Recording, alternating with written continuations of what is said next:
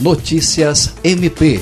O Ministério Público do Estado do Acre, por intermédio do Núcleo de Apoio e Atendimento Psicossocial Natera, em parceria com a Secretaria de Saúde de Rio Branco, promoveu nesta terça-feira, dia 28, palestra de conscientização sobre o tabagismo, voltada para membros e servidores. Estima-se que em Rio Branco há mais de 24 mil fumantes maiores de 18 anos. A rede municipal de saúde fornece tratamento para a doença de forma gratuita. Um programa de controle do tabagismo é desenvolvido em 12 unidades da capital.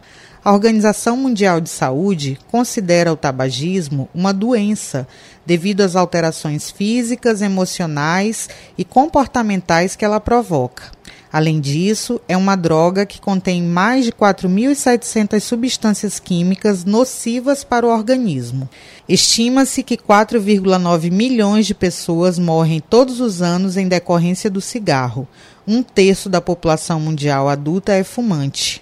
Temendo os riscos à saúde do servidor, o Ministério Público do Acre vai criar um grupo de controle do tabagismo na instituição. Os interessados devem procurar o Natera, que fica no edifício sede, no centro de Rio Branco, para saber mais informações.